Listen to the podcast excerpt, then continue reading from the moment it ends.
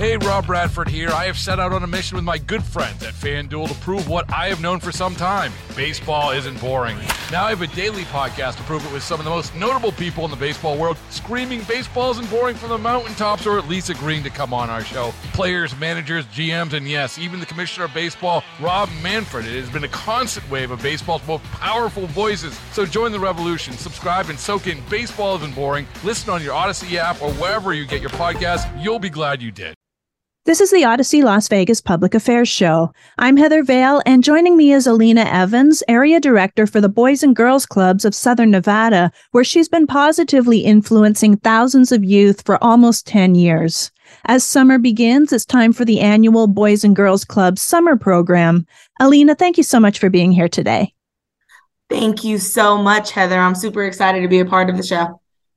Awesome. So for the listeners who aren't familiar with the Boys and Girls Clubs, it's hard to imagine, but let us know exactly what the Boys and Girls Clubs of Southern Nevada is.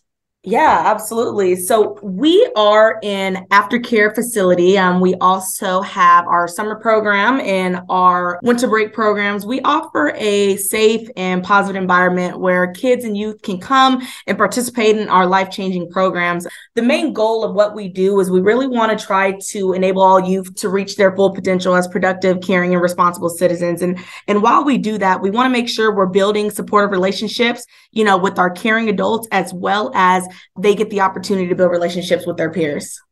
Nice. Okay. So when does the summer program run?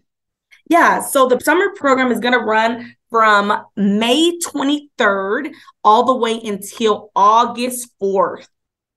All right. That's awesome. So what exactly happens during the summer program? Yeah, absolutely. So during the summer program, we are open from 7 a.m. to 6 p.m. Monday through Friday. And basically what we'll do is we would have activities that are based around our 5 pillars, which is going to be, you know, our sports and recreation, arts, you know, character and leadership, sports and recreation, and healthy lifestyles.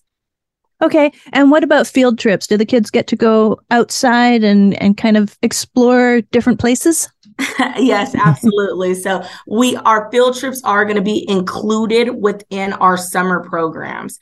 And so with our field trips, they're going to be tied into, for our teens, they're going to get the opportunity to go on career exposures as well as do college tours. And then for our kids, they will take field trips that are based on our fun thing programming throughout the summer. Okay, perfect. Now, I know you have programming for the kids and you have programming for the teens. What's the difference in the summer program for the different age groups?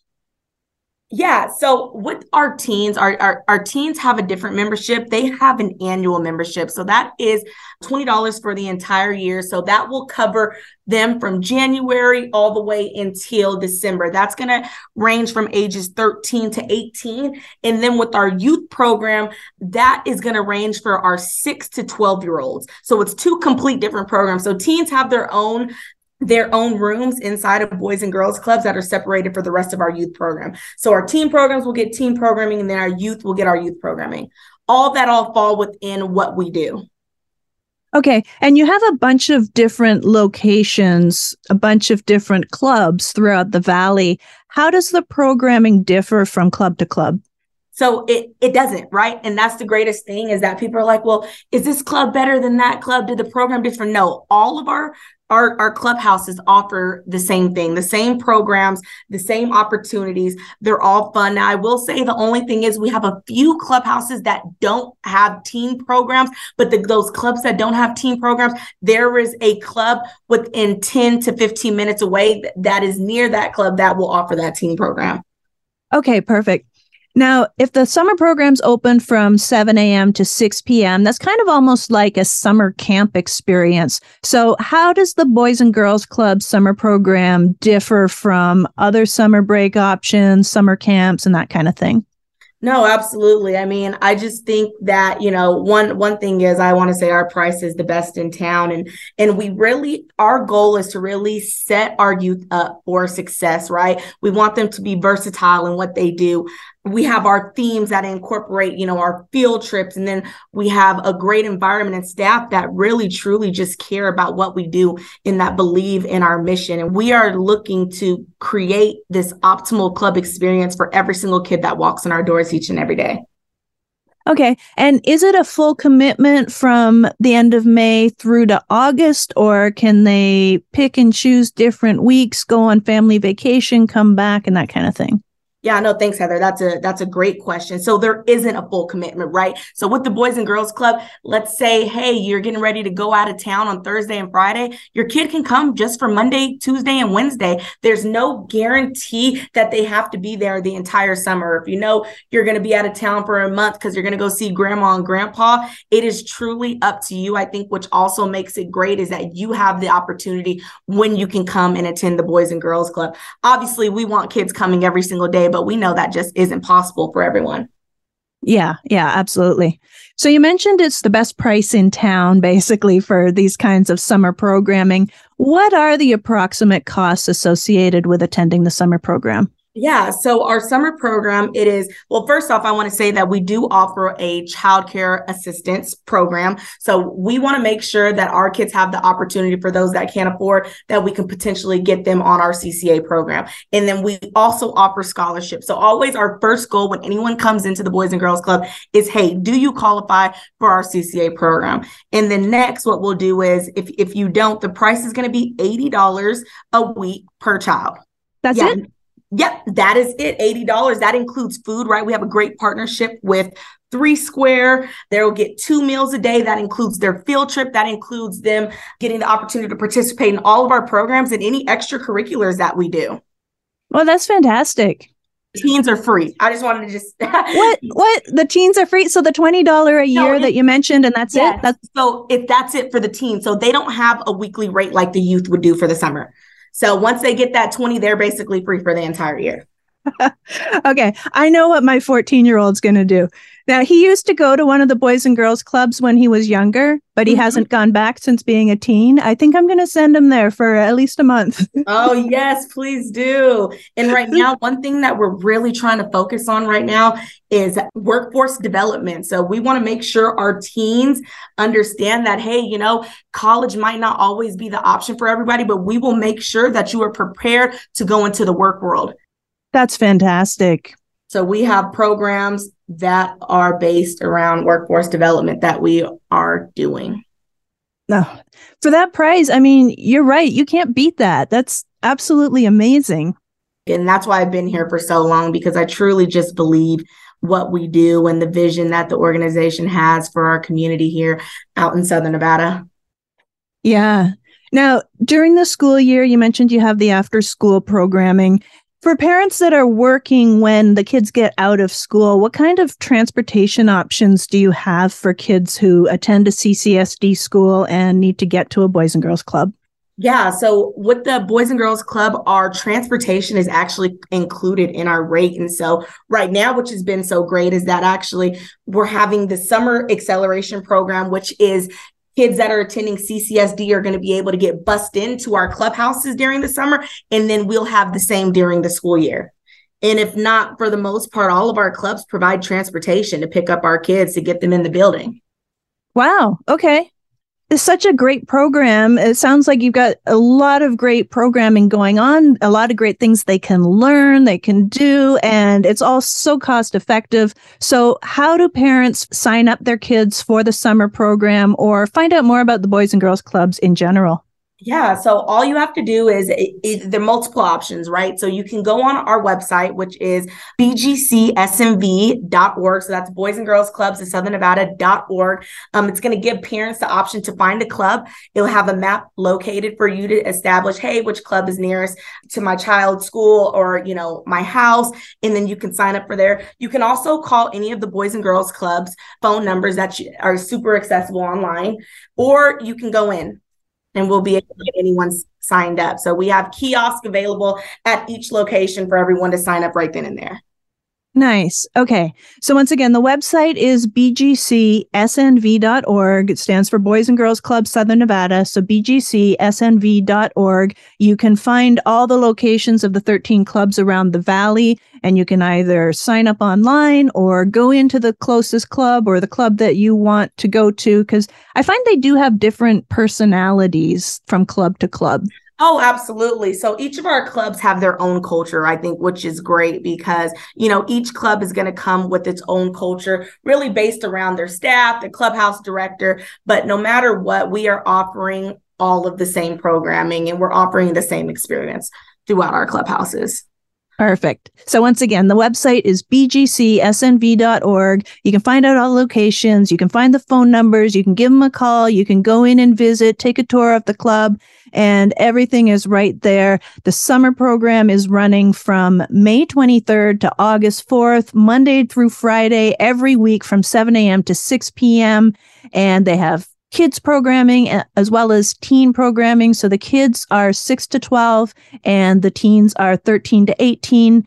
And once again, the website, bgcsnv.org.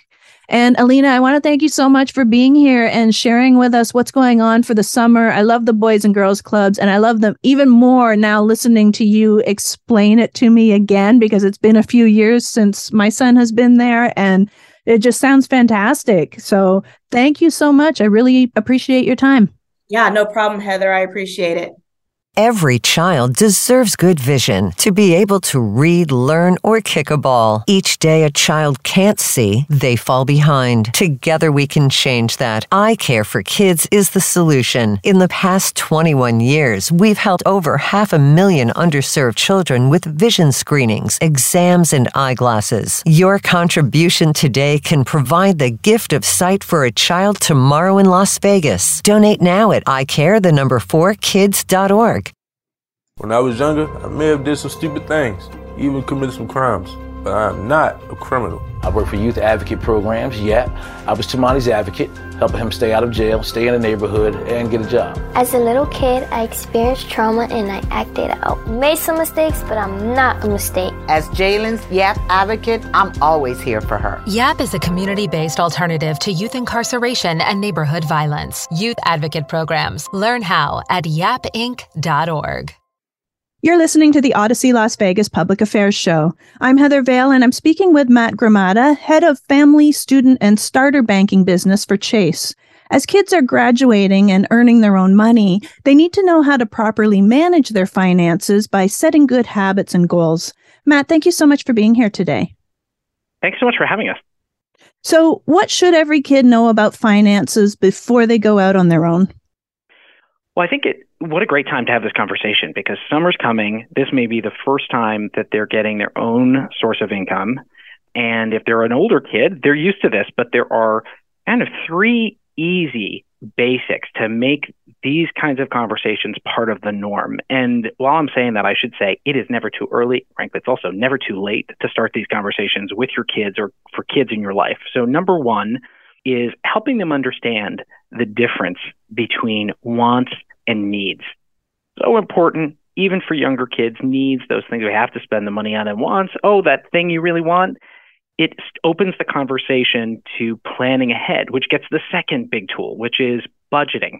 Even basic budgeting, planning ahead for a bike, a video game, or whatever, helps build kids' confidence and starts the conversation between you and the child, or even an older kid, about what are they saving for, how are they making progress, gives you an opportunity to check in. And then third, show, don't tell, right? It is so much easier to have kids learn by doing, and they learn best that way. So if they have some money coming in, it gives them a chance to practice, to spend mindfully, to start a savings habit. And if they don't yet, maybe you could help them through the summer find a way to make a little bit of money, or maybe you can afford a small allowance. Even those things can help them learn by doing. Nice. Okay. And what does setting financial goals look like at different ages? Because, when the kid's 10 or the kid's 16 or the kid's about to graduate from high school, it's probably going to look a little bit different. Absolutely.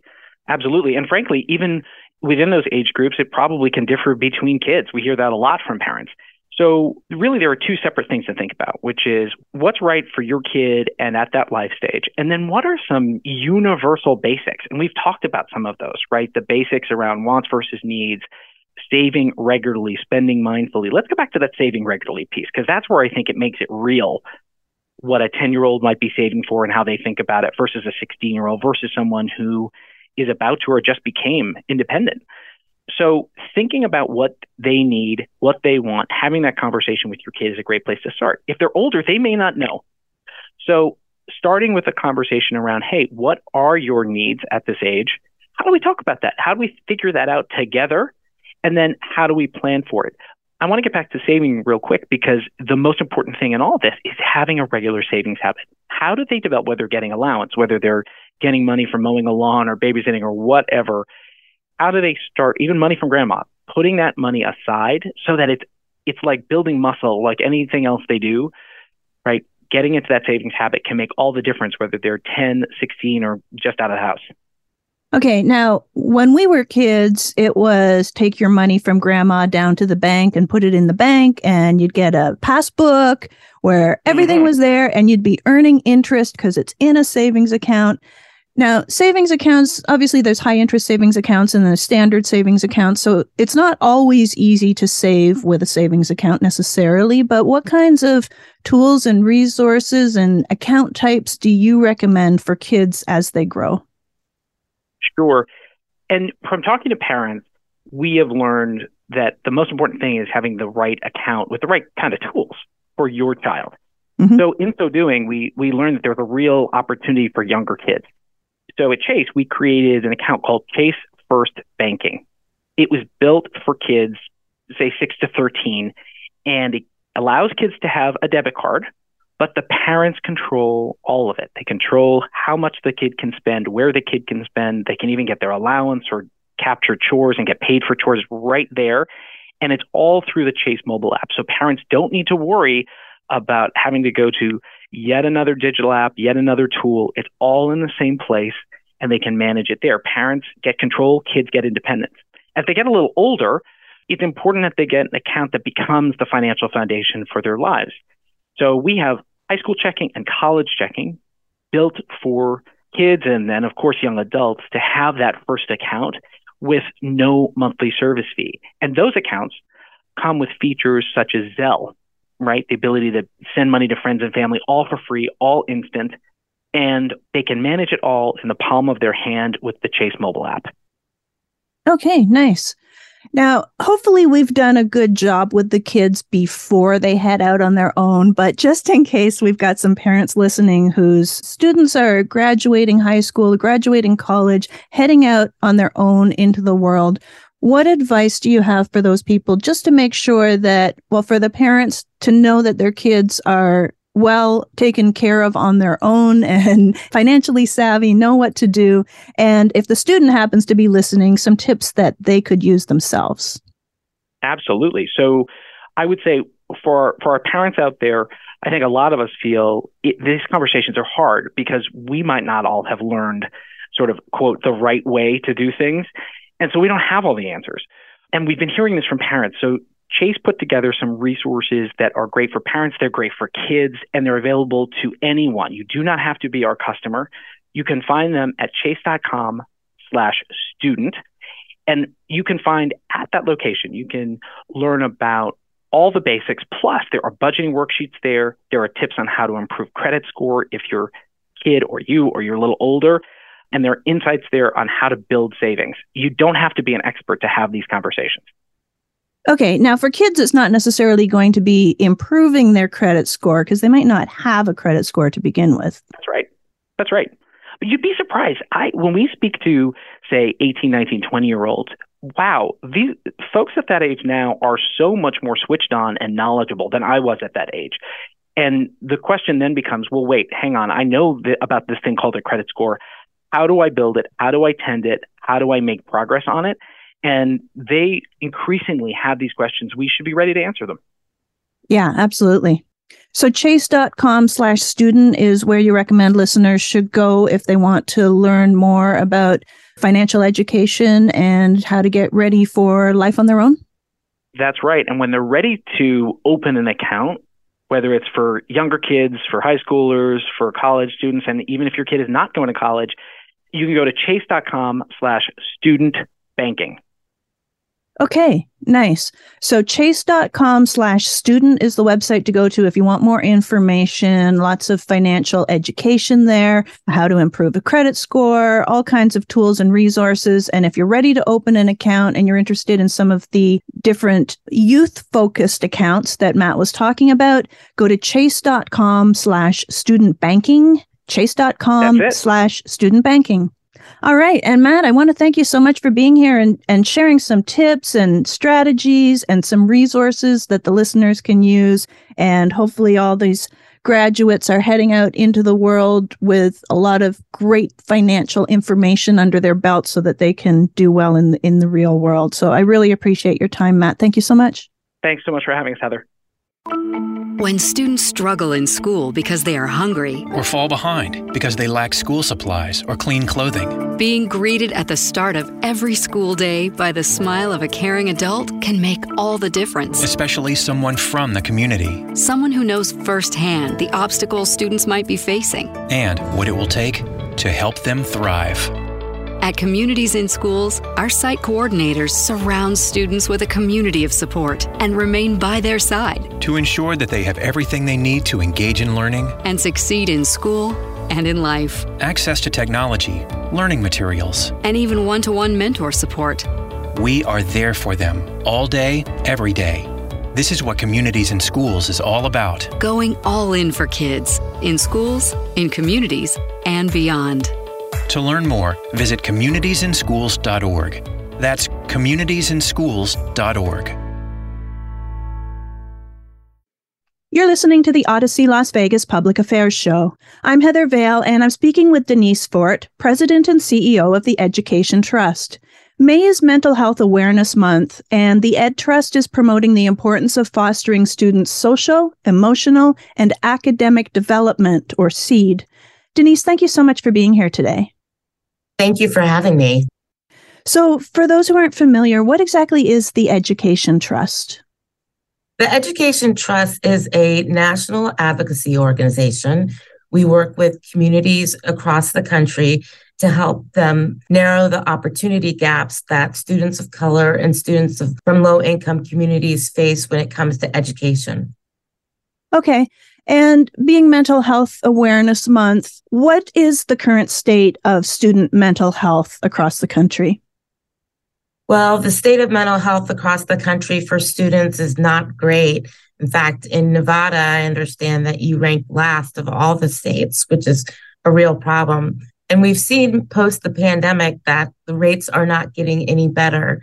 In fact, we've learned that suicide rates are going up. In fact, 1 in 5 students has seriously considered suicide, and 1 in 10 has attempted suicide. So that's not good, as well as things such as cyberbullying and other types of bullying. Our students need support.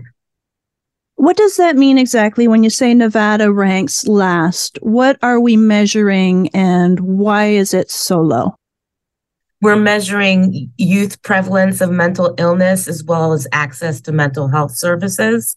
And several of the reasons why it could be so low is the lack of support for students' well-being in school. One of the things that we're calling for is that more students have access to relationships with adults, with folks in the school that they can talk to before conflicts arise, before trouble arises, so that they can feel supported. Okay. Now, you mentioned some stats that are pretty alarming, 1 in 10 students considering suicide. What has contributed to these types of numbers? It seems like things are just getting worse. A lot of that can be attributed to the pandemic. Kids have still not returned to school. We still have a really high chronic absentee rate for students. Some students have not returned to school at all. Cyberbullying is on the rise as well. There are all kinds of things that are going on in schools and outside of schools that are contributing to students' mental health challenges. And what we'd like to see is, instead of states calling for more police and more metal detectors, that we do something that actually works, that actually makes students feel more safe. Yeah. Yeah, absolutely. What kind of federal funding is in place to help with this kind of initiative? Well, it's really great that the federal government has invested a significant amount of dollars for schools to help them reopen. And some of those dollars can be used to support students' mental health and teachers' mental health as well. And we think that's an effective use of dollars. And more recently, nearly $200 million was invested for mental health supports directly. So those types of funds are available and should be used on effective ways to support students' mental health. Okay, and then what about on the state level? Since we're talking about how the various states rank, is there state level funding available as well? Some states are doing a good job with investing in mental health. Pennsylvania is one of them. However, most states have to make different choices about what they're going to invest in, and mental health services, as we can tell from some states that rank in the lowest 10, many of those states are in the South, that they're not providing access to mental health care, which means they're not prioritizing mental health care with their state funding.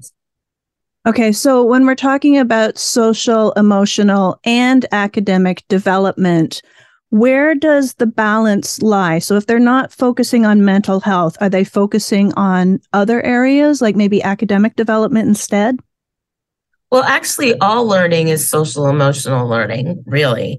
So we don't think there should be a choice. We think that if you're going to support students in the classroom, that you're going to be supporting their social, emotional, and academic development all at once, all at the same time. We don't need to have an either or situation when it comes to students' mental health.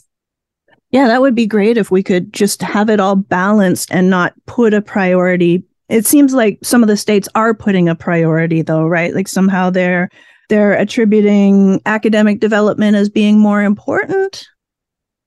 Well, I think what we're calling for is to make sure that all learning includes social, emotional learning and supports.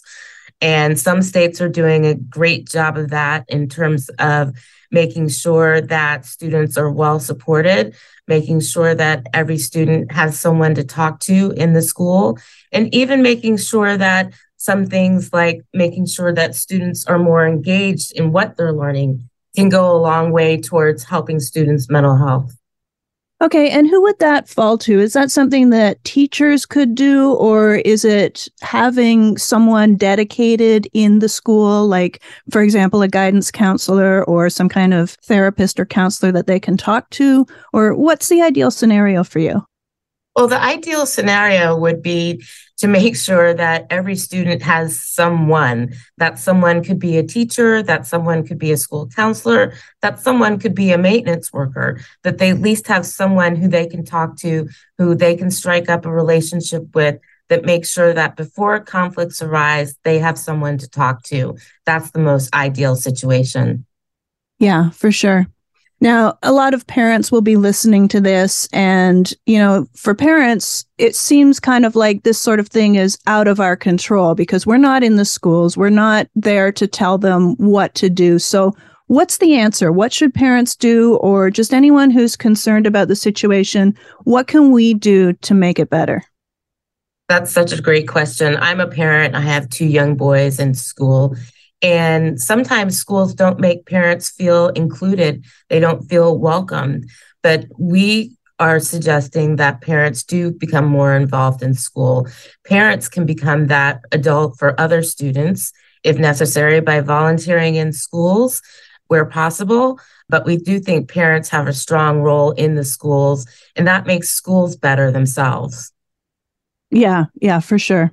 Okay, so where can listeners go to learn more about the Education Trust and your various studies and findings, and maybe even what they can do to help make a difference? We have a number of resources on edtrust.org/mentalhealth that folks can find resources on how your state is ranking to things that you should call for at the state level or at the school level to make sure that all students have the right mental health supports for them. Perfect. Okay. So edtrust.org/mentalhealth is the website to go to. edtrust.org/mentalhealth. You can find resources there. You can look at how we rank. As we heard, Nevada ranks last. So you can look at the data and see why that is and see what you can do to help out at the state level and the school level. So edtrust.org/mentalhealth. And Denise, I want to thank you so much for being here and bringing this to our awareness and letting us know what is happening and what can be done about it. I really appreciate your time. Thank you. Thank you for having me. I'm Joe Don Rooney from Rascal Flats, and I absolutely love being a part of this band. It's an honor and really a lot of fun. Sometimes, though, you can feel the pressure to perform night after night. It can get stressful. Thankfully, I know my bandmates will look out for me, and I'll look out for them.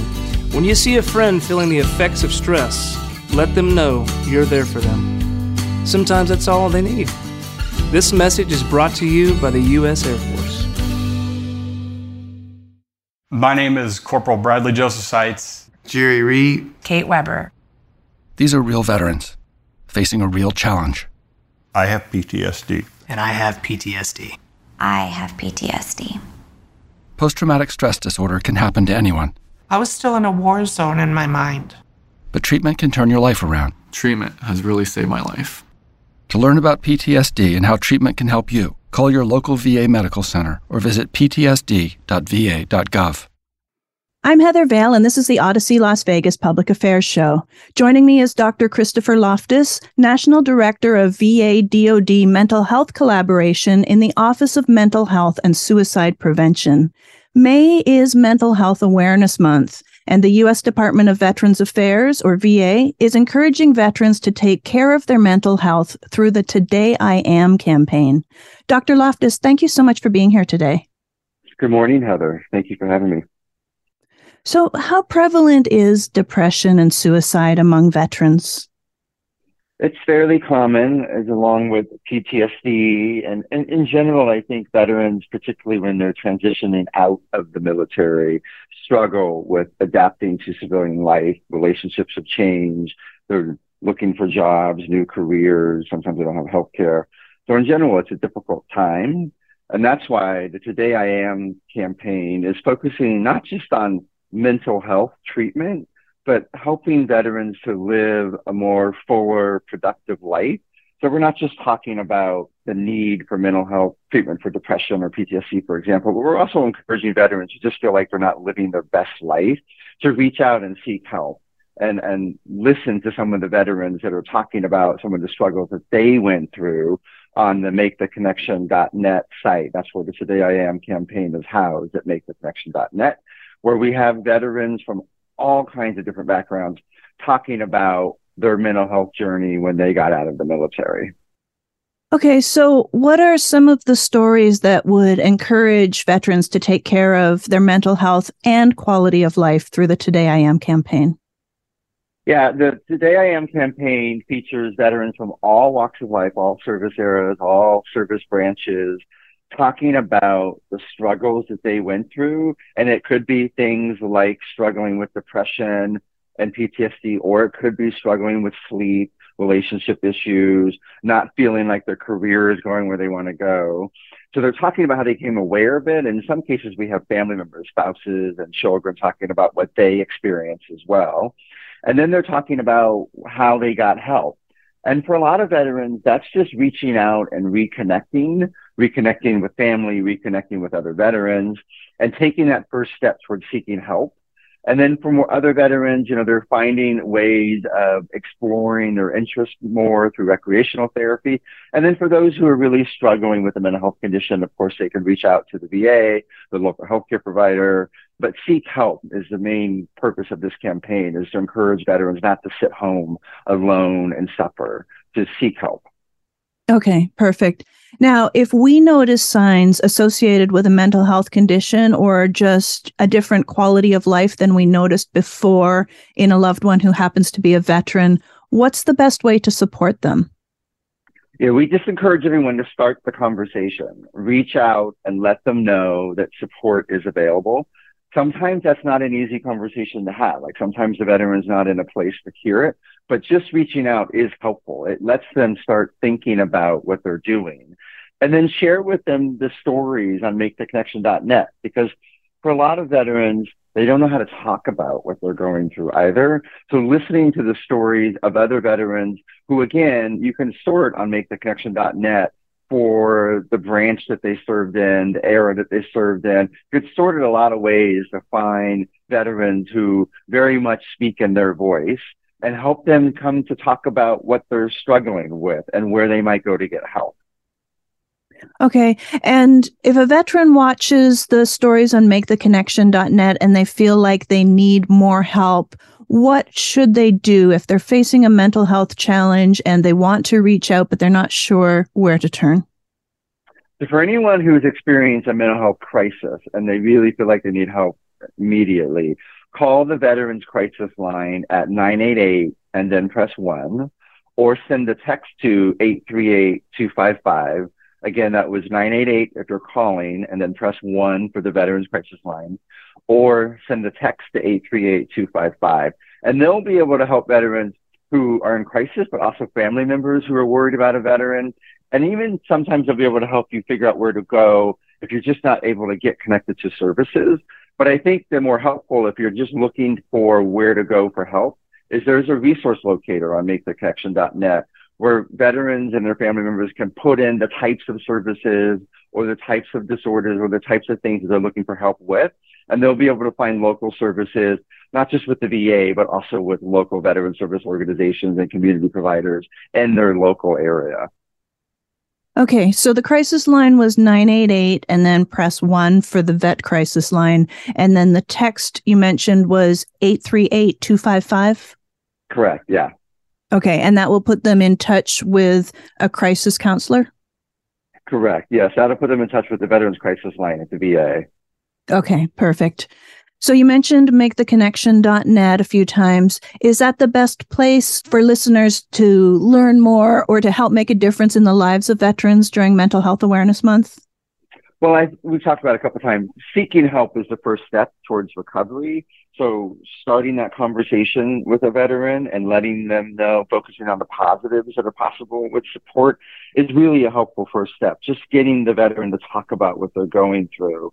And the stories at MakeTheConnection.net are just so inspiring that they can really motivate a veteran who is just struggling with what to do next to get some ideas about what might work for them.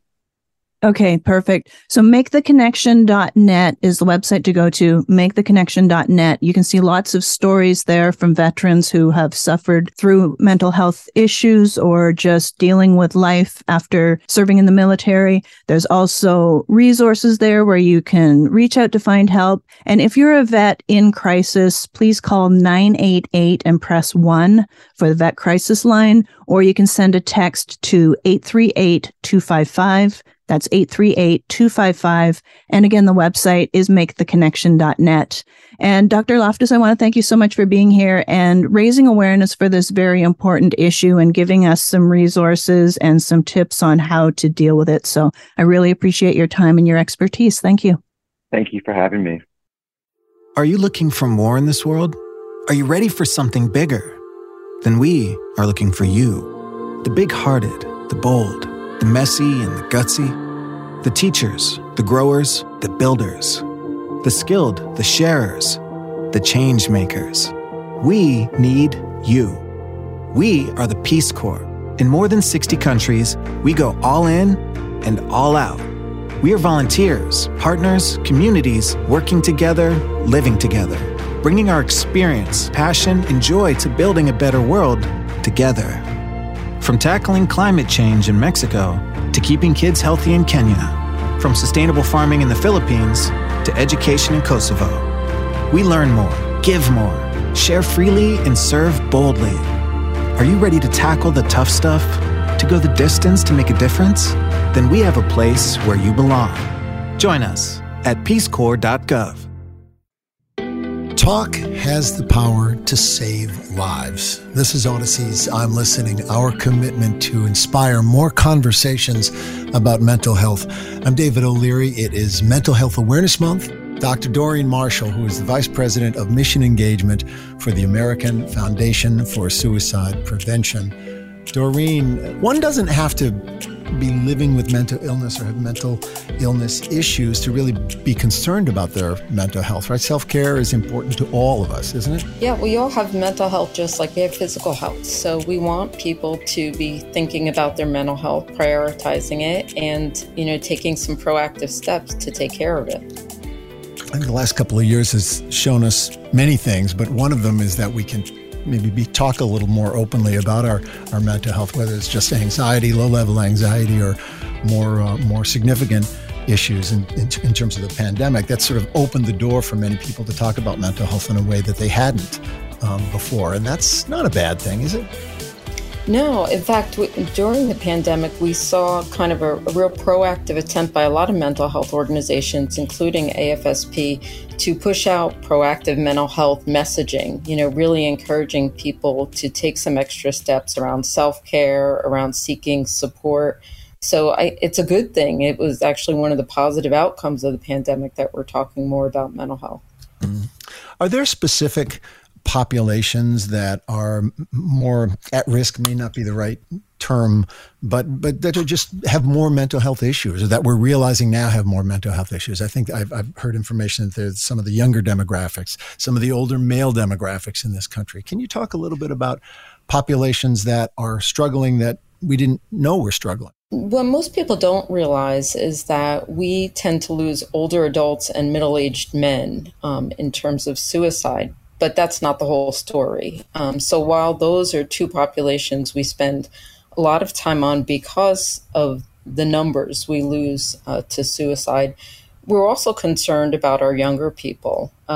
We did see some surveying that happened during the pandemic that showed that young folks were struggling. And, you know, what it tells us is that it's an opportunity to get ahead of it, to go upstream, as we like to say in the field, and start addressing their mental health now so that later in their lifespan, this doesn't continue to be a concern for them.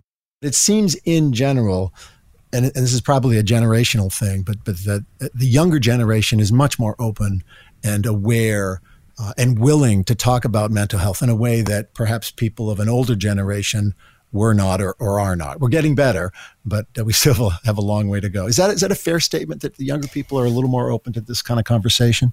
Yeah, I mean, I think we see that, you know, there's evidence of that in social media. We see the number of just kind of conversations in real time, but also the proactive messaging. You know, they're sharing things that are going viral about mental health on social media, and a lot of that is shared by younger people. I think the other piece, though, is that they're also more likely to admit when they're struggling around their mental health. And so while we're seeing some increased reports, particularly in teenage girls, of reporting more mental health distress, we also know this is a generation that is speaking out more about their mental health. Mm-hmm. So probably both things are true. There probably is more distress, but there's probably also more of a willingness in this generation to say, hey, I am struggling. Social media can also be a big help in as you noted, sort of making people aware and spreading the word that it's okay to talk about this kind of stuff. So social media can kind of play both sides of it here a little bit. 100%. You know, I mean, we've seen some amazing social media campaigns that have really been pro-help, you know, encouraging people to reach out to support, even giving them tools to do it on the mm-hmm. different platforms. You know, so it is, you know, it is both. And I think the other thing that we don't know is this kind of correlation versus causation thing, which basically is we don't know if that when people are feeling down, they're more likely to gravitate toward online platforms versus in-person interactions, you know, versus thinking of this as something like where social media is actually causing distress. We don't know if that's the case or if it's more likely that young girls are gravitating towards social media when they feel down or when they feel depressed. Mm. Doreen, this survey that you spoke of, the Youth Risk Behaviors Survey, it's a look back, I understand. Is it something that's done every year? Is it every couple of years? How frequently is that data gathered and analyzed? Yeah, it's done every 2 years typically. So we saw between 2019 and 2021 an increase from 24% to 30% of high school females who said they were seriously considering attempting suicide in the previous year. So it went up about 6%. So that's something we pay attention to, you know, that trend that it's increasing. It may also mean, though, that at least in part that they're expressing this more. And during the pandemic, we definitely saw many more messages around talking about your mental health. So, like I said, it's probably both and, but the survey is done every 2 years, and it's done among high school students. So typically it's done like sophomore or senior year, you know, so that it catches every 2 years, it catches like a group of students. I want to ask you about a couple of other populations that show, my understanding is, elevated risk for suicide. And that is the LGBTQ plus community, which I think we've known for some time by a factor of 4 or 5, depends on, you know, which demographic, has a much higher risk for suicidal ideation and for suicide. Can you talk a little, and by the way, there's all kinds of legislation that's sort of being proposed and in the works that's targeting those in that community. Do you think that kind of legislation will have an impact on these numbers? And can you talk a little bit about those trends among that members of that community? Yeah, well, this is something we also learned about through the Youth Risk Behavior Survey, which surveyed LGBTQ youth as part of that overall teenage group. And we found in that survey that they're more likely, LGBTQ youth are more likely to experience all forms of violence, and that close to 70% of students experienced persistent feelings of sadness or hopelessness during the past year. So that's 70% of the students they surveyed that are also identified as LGBTQ. So, you know, that's something that tells us something about what at least our youth are experiencing. But I think on top of that, what you're saying, David, about, you know, it's not the fact that someone identifies as lesbian, gay, bisexual, or trans. It's more that as a society, we create additional vulnerabilities when we have legislation that's excluding a certain group or not allowing certain groups to have certain rights. You know, that adds to the stress people experience. It adds to their ability to connect to support.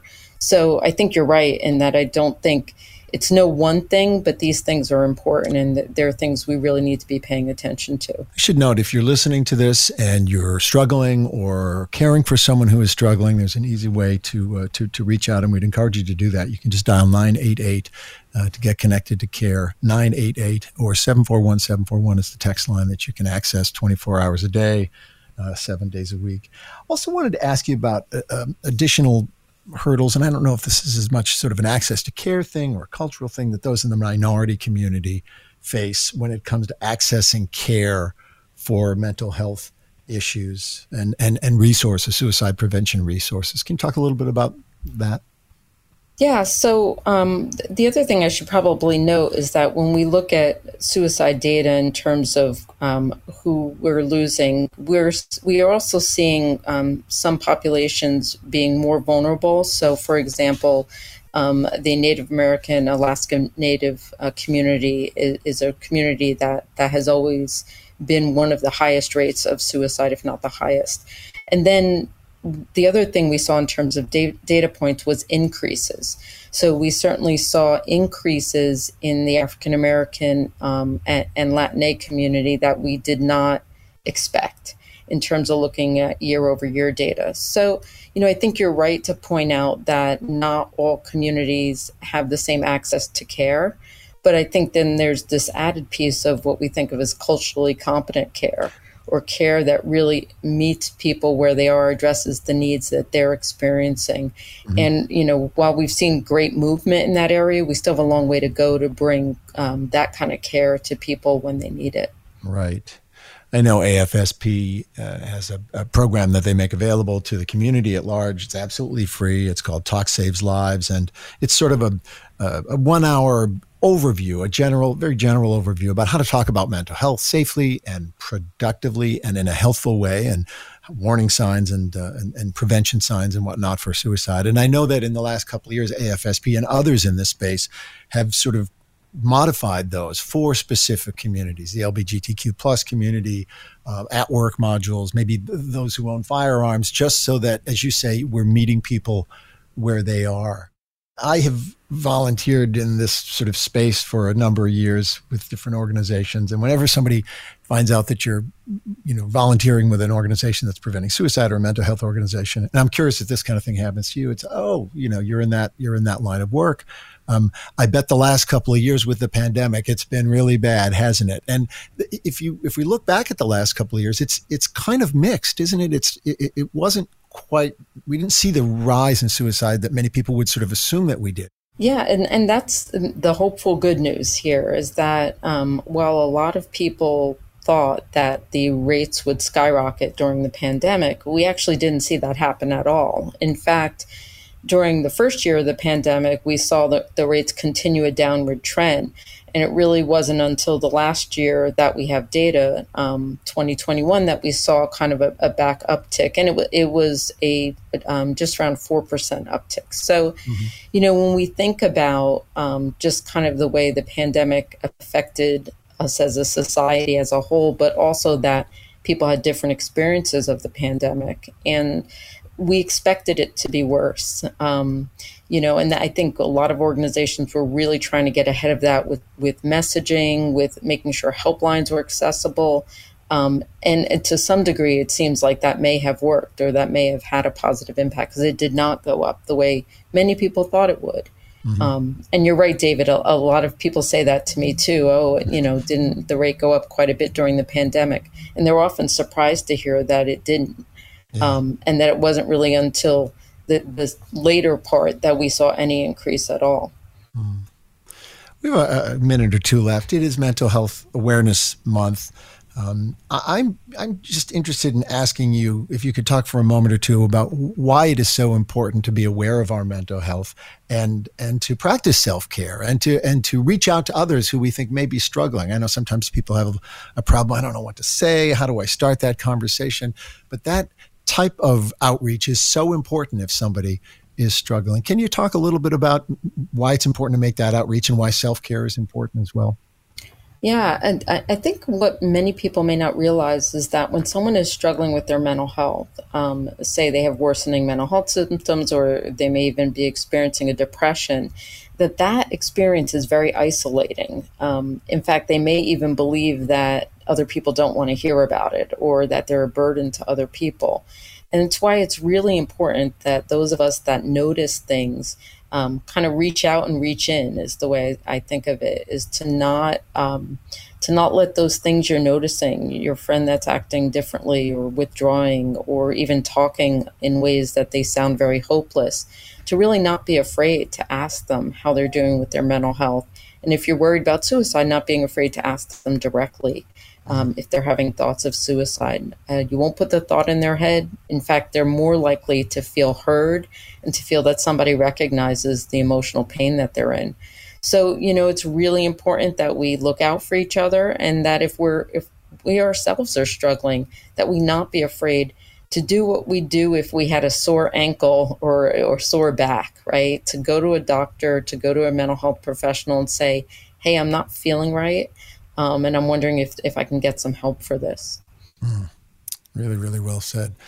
Dr. Doreen Marshall is the Vice President of Mission Engagement for the American Foundation for Suicide Prevention. They work to save lives and to bring hope to those impacted by suicide. You can find out more about AFSP at afsp.org. And again, if you're struggling or caring for someone who is struggling, please dial 988 to get connected to care. Great to spend time with you, Doreen. Always great to spend time with you. Thanks so much for sharing with us today. We appreciate it.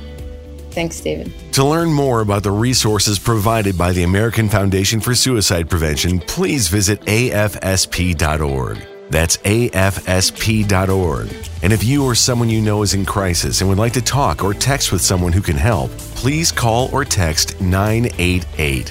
Please remember, you are not alone, and talk saves lives. Thank you for joining Odyssey's I'm Listening for this meaningful mental health conversation. For more, visit imlistening.org. I'm Heather Vale with the Odyssey Las Vegas Public Affairs Show, and this is your community events calendar for nonprofit initiatives and charity events around the Valley. May is Mental Health Awareness Month, and the U.S. Department of Veterans Affairs, or VA, is encouraging veterans to take care of their mental health through the Today I Am campaign. Find out more or access resources and support at MakeTheConnection.net. That's MakeTheConnection.net. Also for Mental Health Awareness Month, the Titan Brands Hospitality Group is donating 15% of all Drink of the Month and dessert proceeds to the Alternative Peer Group to help local teens with addiction issues. That's at both Husong's locations, Boca Park or Mandalay Place, and A Slice of Vegas, also at Mandalay Place. Find out more about the Alternative Peer Group or make a donation at apglv.org. That's apglv.org. Mondays Dark with Mark Chinook is a bi-monthly musical fundraising party at The Space, with each event raising $10,000 for a specific charity in 90 minutes. Upcoming shows include this Monday, May 22nd at 8 p.m. benefiting the Foundation for Recovery, and Monday, June 5th at 8 p.m. benefiting the National Association of Women in Construction. Get tickets or find out more details at mondaysdark.com. That's mondaysdark.com. AARP is holding its first Benefits Badass contest. You could win $50,000 for submitting a 2-minute video telling how you make use of your AARP benefits. And by the way, you don't have to be 50 or older to join. Upload your video by May 29th at aarpbenefitsbadass.org. That's aarpbenefitsbadass.org. Three Square's Bag Childhood Hunger campaign is doubling its impact thanks to matching sponsors through May 31st. For every dollar donated, Three Square can now provide up to 6 wholesome, nutritious meals to Southern Nevada children and families in need. Find out more or make a donation at threesquare.org. That's threesquare.org. Communities and Schools of Nevada is holding its annual graduation campaign through mid-June to support graduating high school seniors. Donations of any amount will help ensure Nevada students have the resources they need to graduate successfully. You can donate or find out more at cisnevada.org/graduate.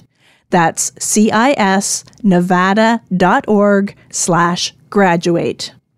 And Chef Pete Gioni's running his Cooking for a Cure fundraising campaign with a goal of raising $100,000 over 10 weeks to support the Leukemia and Lymphoma Society. You can donate at the various partner restaurants or directly through his website until June 10th. Find out more, learn about healthy eating for cancer patients, see the list of participating restaurants, or make a donation at cookingforacure.com. That's cookingforacure.com. Hey, Rob Bradford here. I have set out on a mission with my good friends at FanDuel to prove what I have known for some time: baseball isn't boring.